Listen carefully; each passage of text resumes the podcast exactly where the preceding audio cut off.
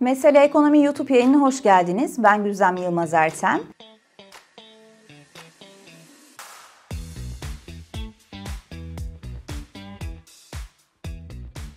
Bu hafta aslında çok fazla başlık var konuşulacak. Bu programda sizin için Moody's'e dair notları, Bakan Şimşek'in hem geçen hafta özellikle yatırımcılarla yaptığı toplantıdan çıkan mesajlar, Moody's'in Türkiye'ye dair verdiği Türkiye'nin not artabilir sinyaline acaba hükümet ve Şimşek, Mehmet Şimşek ne dedi? Buradaki yorumları konuşacağız. Verilere baktığımızda Amerika'nın enflasyon verisi, bunu irdelememiz gerekiyor herhalde önümüzdeki süreçte. İçeride kurun seyri içinde oldukça önemli ve herhalde evergreen dediğimiz her dönem konuştuğumuz yüksek enflasyon ve bu ortamda ne yapabileceğimiz yılın geri kalanı için orada piyasanın ne beklediği Moody'nin bireysel yatırımcının koruması için acaba yeni enstrümanlar gelecek mi?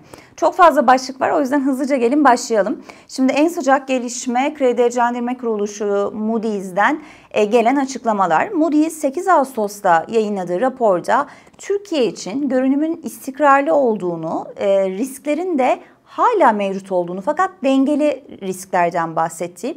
Ortodoks politikalara geçiş sürdürülür ve birikmiş dengesizliklerde azalma sağlanırsa Türkiye'nin notunu ve görünümünü yükseltebiliriz, olumluya çevirebiliriz dedi. Şimdi aslında bence buradaki mesajlar içerisinde önemli iki tane sinyal var. Bir tanesi şu an hali hazırda uygulanan para politikasını ortodoks olarak yorumladı. Biliyorsunuz mevcut hükümete çok fazla eleştiri geliyor. E, yarı ortodoks, semi ortodoks olmakla e, tam olarak güçlü bir faiz patikasında olmadığımız enflasyonla mücadelede daha güçlü faiz artışları olmalı, daha rasyonel politikalar izlenmeli. Şimdiye kadar bir düzüne yapılan regülasyonun işte bitmesi gerekli diye. E, fakat buna karşın Moody's Şimdiye kadar atılan adımların Mehmet Şimşek ve Hafize Gaye Erkan'ın göreve gelmesiyle beraber atılan adımların aslında kademeli olarak Türkiye'yi dengeli bir politikaya aslında dönüştürdüğünü söylüyor ve ortodoks politikalara geçişin şu an net bir şekilde Türkiye için pozitif olduğunu ama bunun sürdürülebilir olması gerektiğini savunan bir Moody's var.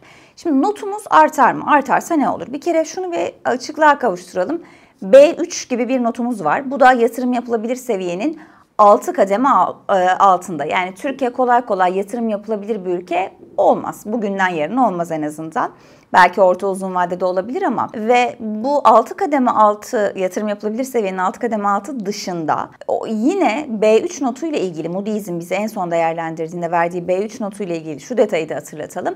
Highly speculative yani yüksek spekülatif bir ülke olarak görüyor bizi. İşte bizle beraber aynı grupta olan ülkelere baktığımızda işte Orta Doğu, Körfez ülkeleri, işte Ürdün var, Mısır var, Arjantin var. Yani ekonomisi gerçekten Türkiye'den çok daha büyük sıkıntıda olan, işte şeffaflığın, öngörülebilirliğin hiç olmadığı ülkelerle maalesef aynı sepette değerlendiriliyoruz. Dolayısıyla aslında Moody's'in bu yorumu Türkiye için önemli. Çünkü yatırım yapılabilir seviyeye çıkmasak bile en azından içinde bulunduğumuz bu e, yüksek spekülatif ülke imajından kurtulmak bizim için elbette pozitif olacaktır ve çok uzun bir zamandan sonra ilk defa e, kredi derecelendirme kuruluşlarının bir tanesinden hiç değilse Türkiye için daha iyimser bir sinyal geldi. Şimdi elbette Bakan Şimşek'in de buna cevabı gecikmedi ve Twitter'dan X diyelim yeni mecra düzelteyim ben de yaptığı açıklamada Bakan Şimşek Moody's'e dedi ki e, Uluslararası Kredi Derecelendirme Kuruluşu Moody's Türkiye'nin kural bazlı ve öngörülebilir politikaya geçmesinin ülke kredi görünümü ve nota açısından olumlu olduğunu değerlendirmesini yaptı.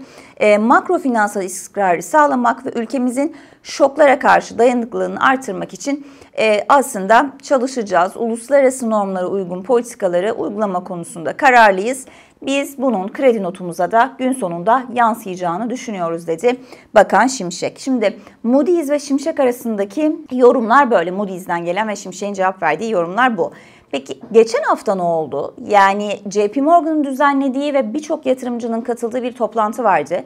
Ben de son yayınımda atıf, buna atıfta bulunup toplantının iyi geç geçebileceğine dair sinyaller var piyasada demiştim ama o zaman elimizde çok net bilgi yoktu ne konuşulduğuna dair. Şimdi isterseniz o toplantıda tekrara düşmeyelim. Birçok yorumcu da mesele ekonomide bu konuyu değerlendirdi ama en önemli konu olan o toplantıda konuşulan bir başlığı irdeleyelim beraber.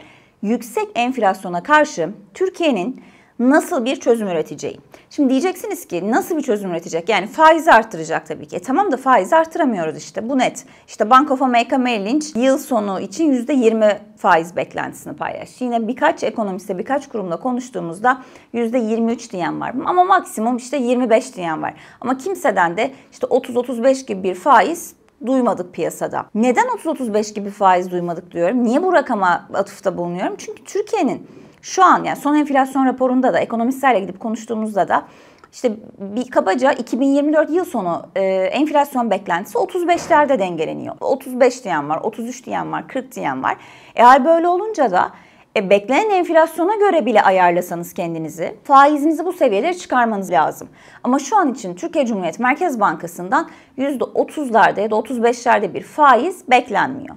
Evet faiz artışları devam edecek. %17,5 e, faiz kademe kademe artacak. 20'lere gelebilir. Belki 20'nin biraz üzerine çıkabilir. 22, 23, maksimum 25 olabilir. Ama daha fazlasını beklememek lazım diyor ekonomistler. Eğer böyle olunca enflasyonla mücadele etmek için yatırımcının elinde ne kalıyor? Nasıl bir done kalıyor? Yani biz gidip mevduat faizinden nemalanamıyoruz. Yani orada Moody umduğunu bulamıyor. Bir önceki programı eğer izlemeyen dinlemeyenler varsa e, onu da dinleyebilirler. Çünkü orada daha detaylıca bu konuyu anlatmıştık. Öyle ya da böyle reel getiri arayışında bir çözüm yok. İşte bu toplantıda da yabancı yatırımcılarla yapılan toplantıda da kulislerde şu an en çok konuşulan bu süper bono hikayesi konuşulmuş. Bu sorulmuş e, hem Hafize Gaye Erkan'a hem Mehmet Şimşek'e. E, gerçekten böyle bir süper bono olur mu? Bir kere süper bono ne? Herhalde bunu da doğru anlamak lazım. Çünkü süper bono aslında devletin ihraç ettiği enflasyon üzerinde getiri sağlayan bir yatırım aracı. E, ve vadesi de genelde 2 ile 12 ay arasında oluyor.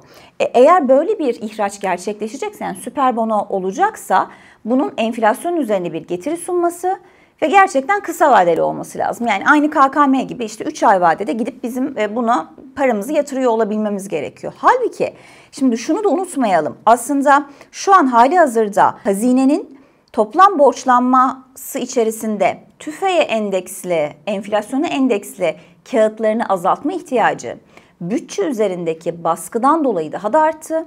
Hazine tüfek kağıtlarının ağırlığını giderek azaltmak istiyor. Enflasyon yükünü üzerinden atmak istiyor. Bütçe üzerinde çok fazla baskı var.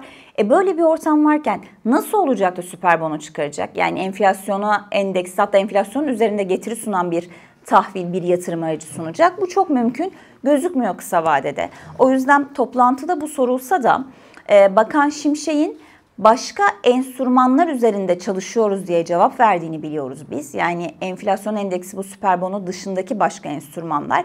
Mesela neler olabilir bu? Bir tanesi Amerika'da olduğu gibi ipotek finansman kuruluşunun kurulması ve ipoteğe dayalı menkul kıymet ihracı yapılması konuşulan alternatif yatırım araçları arasında. Bundan sonraki süreçte bu beklenebilir. Bununla beraber yine bir diğer konu ki Hafize Gaye Erkan'ın da e, vurguladığı mesela KKM nasıl bitecek e, sorusuna cevap olarak e, kendisinde toplantıda söylediği aslında bundan sonraki dönemde bizim işte net bir şekilde KKM'yi bitirebilmemiz için parasal aktarım mekanizması daha güçlü çalışmalı, makro ihtiyati tedbirler gevşetilmeli ve KKM'nin küçülmesi sonlandırılması için de Türkiye'nin daha derin bir sermaye piyasasına ihtiyacı olduğunu vurgulaması. Şimdi bu da önemli çünkü yeni enstrüman üretmekle beraber Türkiye'de eğer e, enflasyonu yenecek bir yatırım aracı istiyorsak Türkiye'de sermaye piyasalarının derinleşmesi lazım.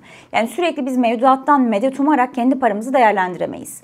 Ya da işte ne zaman süper bono çıkacak diye bekleyemeyiz. Böyle bir enstrüman yok zaten. Ya da işte KKM sonsuza kadar devam etsin, işte kurdan da kendimizi koruyalım.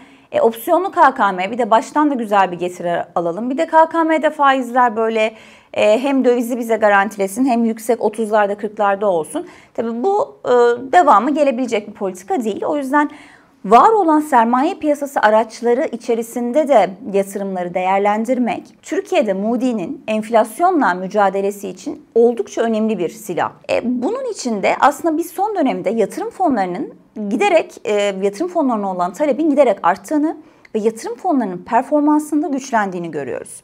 Hatırlayalım şöyle bir rakamlarla yani neredeydi bu yatırım fonları, nereye geldi? Çünkü sermaye piyasasının derinleşmesi için önemli dedik. Şimdi mesela yıl başında bu yıl kabaca 80 milyar TL olan aylık işlem hacimleri Temmuz ayı itibariyle 160 milyar TL'ye kadar gelmiş. Tefas'tan aldım son rakamları aktarıyorum size.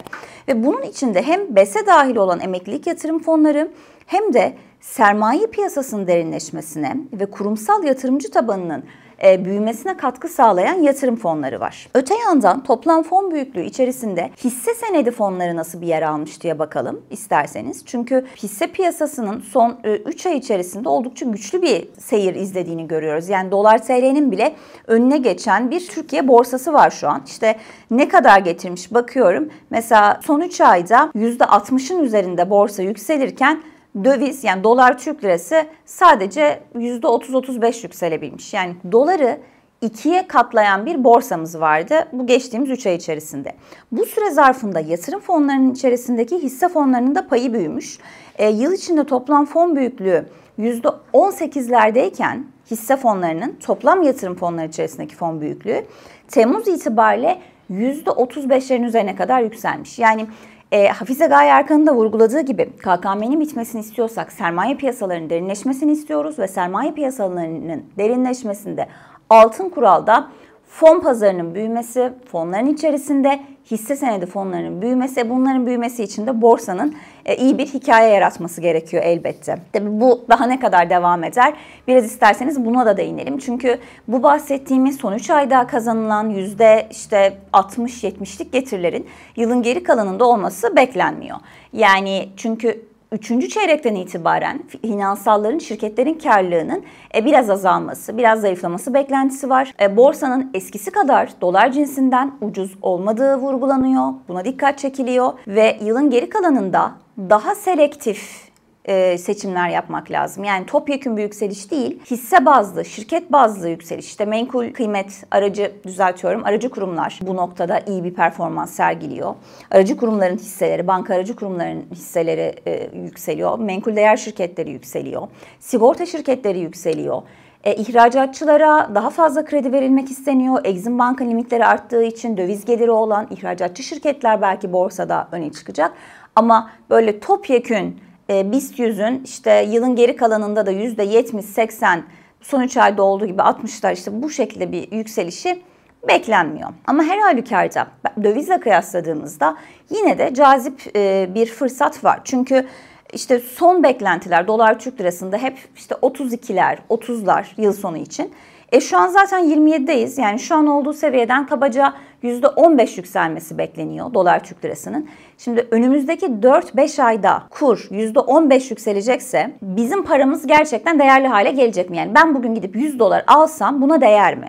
Şimdi bunun için enflasyona bakmam lazım. Yılın geri kalanı için yani önümüzdeki 4,5 ayda kümüle enflasyonun e, hemen onu da not almıştım size paylaşayım.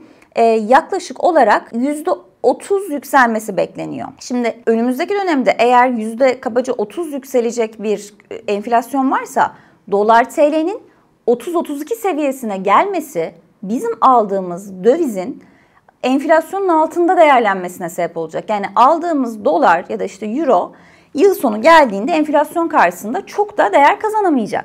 O yüzden bakıldığında döviz muhteşem bir yatırım aracı. İşte şu an bu seviyelerden e, dolar euro almalısınız diyen çok fazla raporda görmüyorum. Piyasada böyle bir beklenti de yok. Çünkü kurda da kontrollü yükseliş bekleniyor yılın geri kalanına dair. O yüzden bunu unutmamak lazım.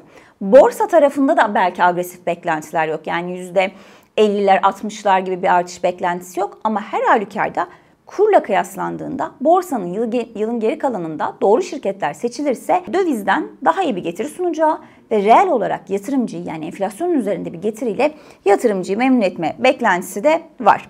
Son bir not daha paylaşalım. Bu kadar yabancı yatırımcıyı, Moody's'i, işte yeni enstrümanları konuştuk ama herhalde e, bu başlıkları Türkiye'ye olan yabancı talebi ve Eurobond piyasasını konuşmadan e, sonlandıramayız. 2 ayda 2 milyar dolara yükseldi Türkiye'ye olan yabancı ilgisi, iştahı. Ve bu 2 milyar dolar özellikle hisse piyasasına 2 milyar dolar girerken Eurobond tarafına da yavaş yavaş ilgi başladı. Yani sadece hisse değil Türkiye'nin döviz cinsinden borçlanma araçlarına da ilgi başladı. Zaten tam olarak bu sebeple de işte Eurobond faizleri mesela kısa vadeli tarafta %11'lerdeydi bundan 2-3 ay önce. Şu an %7'lere kadar geriledi. Türkiye'nin CDS'i işte 400'lere doğru hatta 400'lerin altına doğru geriledi. O Naci Ağbal zamandaki dönemdeki seviyelere geldi. Yani yabancının desteğiyle de beraber hem hisse piyasasının hem Eurobond piyasasına o tarafta da bir ilgi var, bir pozitiflik var. Sadece şöyle bir şerh koymak gerekiyor Türkiye Eurobondlarına dair. E, döviz cinsinden şu an paranızı bağladığınızda kabaca %8 bir getiri elde edebiliyorsunuz. Ama burada bir fiyat riskiniz var. Bu da ne demek? Eğer önümüzdeki süreçte hazine kendi borçlanması içinde, toplam borçlanması içinde dış borç oranını arttırırsa ki bu konuda bir iştah var. Bu Türkiye'de Eurobond faizlerinin tekrar yükselmesine yani Eurobond fiyatlarının düşmesine sebep olabilir. İkinci bir not ise yurt dışı piyasalarda dolar endeksinin ve Amerika faizlerinin ne olacağı. Orada da Amerika'da açıklanan enflasyon rakamları, son enflasyon rakamı, Temmuz enflasyon rakamı çekirdekte %4.7 geldi. Manşette %3.2 olarak açıklandı. Her iki tarafta beklentiye paralel yani piyasayı çok rahatsız edici enflasyon rakamları gelmedi ama tırnak içinde şimdilik diyelim. Çünkü o tarafta hala sıkı bir Fed var ve Amerika tahvil faizleri %5'in üzerinde kalır ve güçlenirse bizim içeride Eurobond piyasası içinde bir risk oluşturabilir diyelim. Teşekkür ederim bizi izlediğiniz için.